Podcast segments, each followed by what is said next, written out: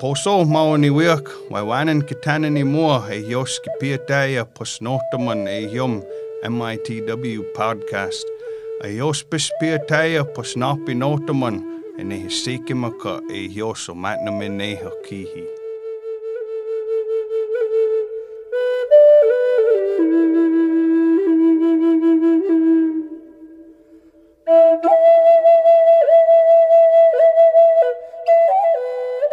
Welcome to the Menominee Indian Tribe of Wisconsin podcast. We are your hosts, Gary Dodge. and Sheena Mapus. On this episode, we are again joined by Gus Vaughn Bowles, Public Information Officer for the Menominee Indian Tribe of Wisconsin. I would like to remind people that we request that you send in your COVID 19 related questions into us at podcast at mitw.org. Welcome, Vaughn. Hey, thanks, guys. Um, so, Vaughn, uh, recently you've sent out a PSA from Dr. Slagle. And um, in that PSA, she spoke about reinfection in the community. Um, is there like a rule of thumb that people should follow for that?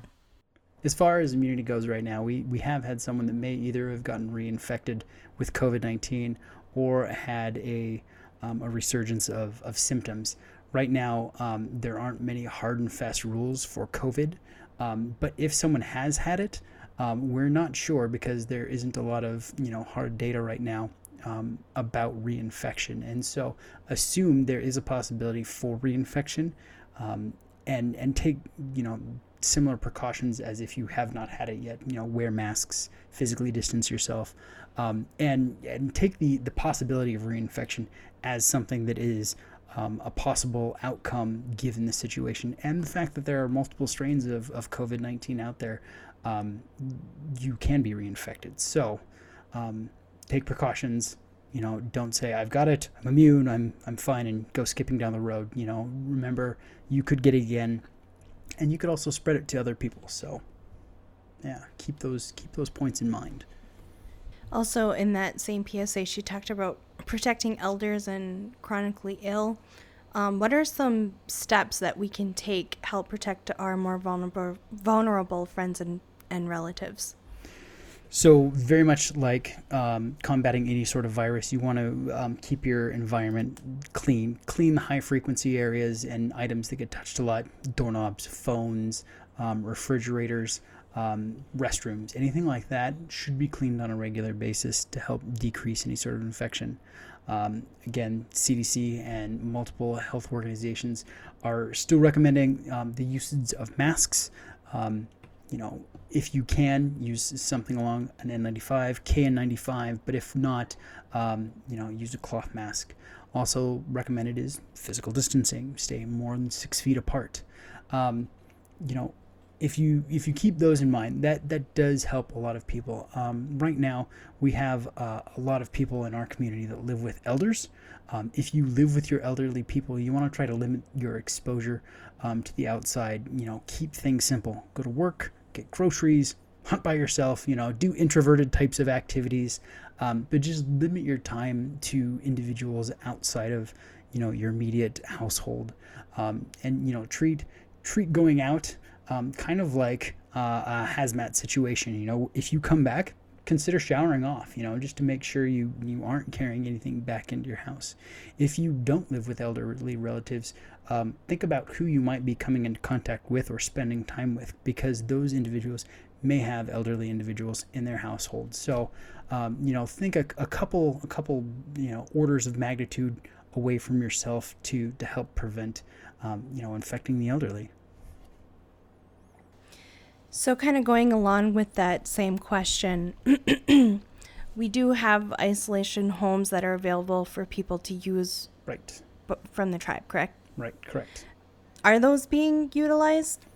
Yeah, right now we have uh, three facilities that we're using with the tribe for isolation. All three of them are in use. I believe all three of them are at maximum capacity right now. So we're trying to limit the spread of COVID um, through the use of those isolation facilities as much as possible. So, yes, we do have them. Yes, they are being used.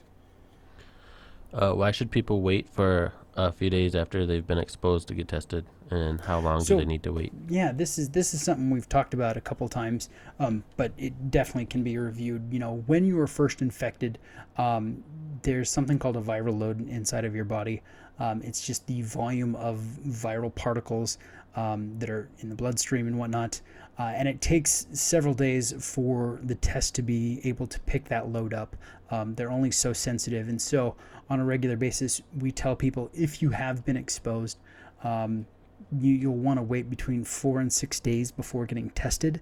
That way, um, your body will have enough virus to give an accurate account of um, the virus within your body. You know, if you get tested before that, it's going to come back negative, whether you have it or not, um, because the test is only so sensitive. And so we usually have people wait a few days, like I said, four to six, um, before getting tested, and that'll give you a more accurate picture of if you have the virus or not.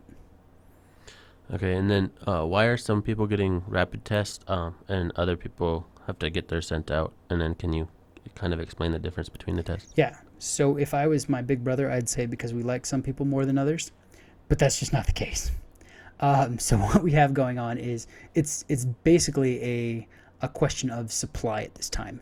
Um, we have a limited number of rapid tests that come into the clinic uh, from Indian Health Services, and they also have a very specific and limited runtime. Um, the manufacturer recommends that when you get sampled for a rapid test, that it's run um, within one hour of sampling. Otherwise, it, it basically invalidates the test results. Um, so we can only run eight of those tests per hour. That said, the clinic is running between 12 and 24 tests per hour, um, and we just don't have that many tests. So not everyone can get a rapid test. Um, it's not that we, you know, dislike or prefer individuals. Um, we would we would love to be able to give a rapid test to everyone. So uh, it's just we we don't. We just run out. Um, so who we're using rapid tests for this time is individuals with active symptoms um, who haven't been quarantined. Those are our first priorities, and the reason for that is um, if those people are experiencing symptoms um, and they're they're experiencing viral shed at that time, and we want to find out whether those individuals need to be isolated or quarantined as quickly as possible, so we can um, kind of sequester them out of the community and protect the community as quickly as possible. Um, if you know, regardless of whether you got a rapid test or not, um, you know the the results would be the same. You'd be asked to either isolate or quarantine, um, and so really we're trying to use those as an effective means of you know keeping the public safe. You know, everyone else, you know, whether you get the rapid test or the test that's sent out, you're going to be isolated if you're positive. We're asking you to isolate if you're positive. So, just a limited supply. We wish we could do more. So that's why not everyone's getting the rapid test. Is there a safe way for uh, families to celebrate Thanksgiving together this year? You know, the CDC has actually got a great page on recommendations regarding Thanksgiving and family get-togethers this year. Uh, some of the things that they recommend is, you know, if if you are going to get together family members, um, one way to, to limit, you know, possible spread of viruses is bring your own, you know, food, drinks, plates, cups, and utensils. Um, wear masks when you come and go.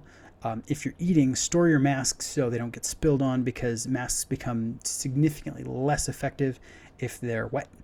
Um, they also say avoid um, high frequency areas where food is prepared, like the kitchen, um, and use like single option um, packets of you know dressings and things like that.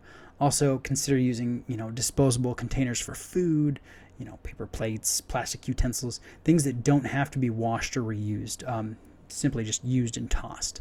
Um, that'll limit you know everyone's exposure to how how much you know bacteria and viruses can be shared. Um, if you're hosting some of the other things they talk about, um, and this may work slightly better in you know warmer climates, is having your meal outdoors, um, or with just friends and family that are just in your immediate local community and stuff. Uh, that way, there's not um, transfer of viruses, you know, across state lines or county lines, um, and you're not, you know, bringing together new potential uh, potential contacts and stuff for the virus. Um, they also recommend, you know, keeping your group numbers small. You know, limit, limiting it to ten or less. Um, you know, have conversations beforehand with your your family members. You know, talk about the need to social distance, the need to, um, you know, keep things clean, and the need to, you know, disinfect those surfaces that we talked about earlier. Um, if you are going to be sharing food, they, they suggest having one person do the serving with those single use type utensils. Um, and I, the last recommendation they make that is probably the safest if, if you want to get together, there's always the option of having a virtual Thanksgiving. I, technology's moved a long way. You could do Skype calls, Zoom calls, Facebook, Google. There are lots of options out there. Um, and if you get together virtually, yeah, you can't exchange hugs, but in, in, the same note, you can't exchange viruses either. So that's that's the safest one that they would recommend. So those are some of the things we can do for the holidays. Is there anything else you'd like to add? You know, um, there's a lot of a lot of stress caused by this situation right now, especially with the spread that we've had on the reservation. Um, but you know, if we if we continue to take the the steps that have been recommended all along, um, we can decrease the amount of, of COVID spread in the community. Um, and that'll save lives in the end. And we, we really appreciate your help because we really are partnering together as family and communities to, to make sure we can all stay safe and healthy. So thank you for considering the recommendations um, and following them to the best of your ability. Waiwanan for listening to the Menominee Indian Tribe of Wisconsin podcast. You can find us on Apple Podcasts, Spotify, and Stitcher. You can also listen to the podcast on menominee-nsn.gov under the Community tab. Keep up to date by following us on Facebook at MITW Podcast. We do weekly updates with Vaughn and welcome any community questions you have regarding COVID 19. Please send them in to us via email at podcast at mitw.org.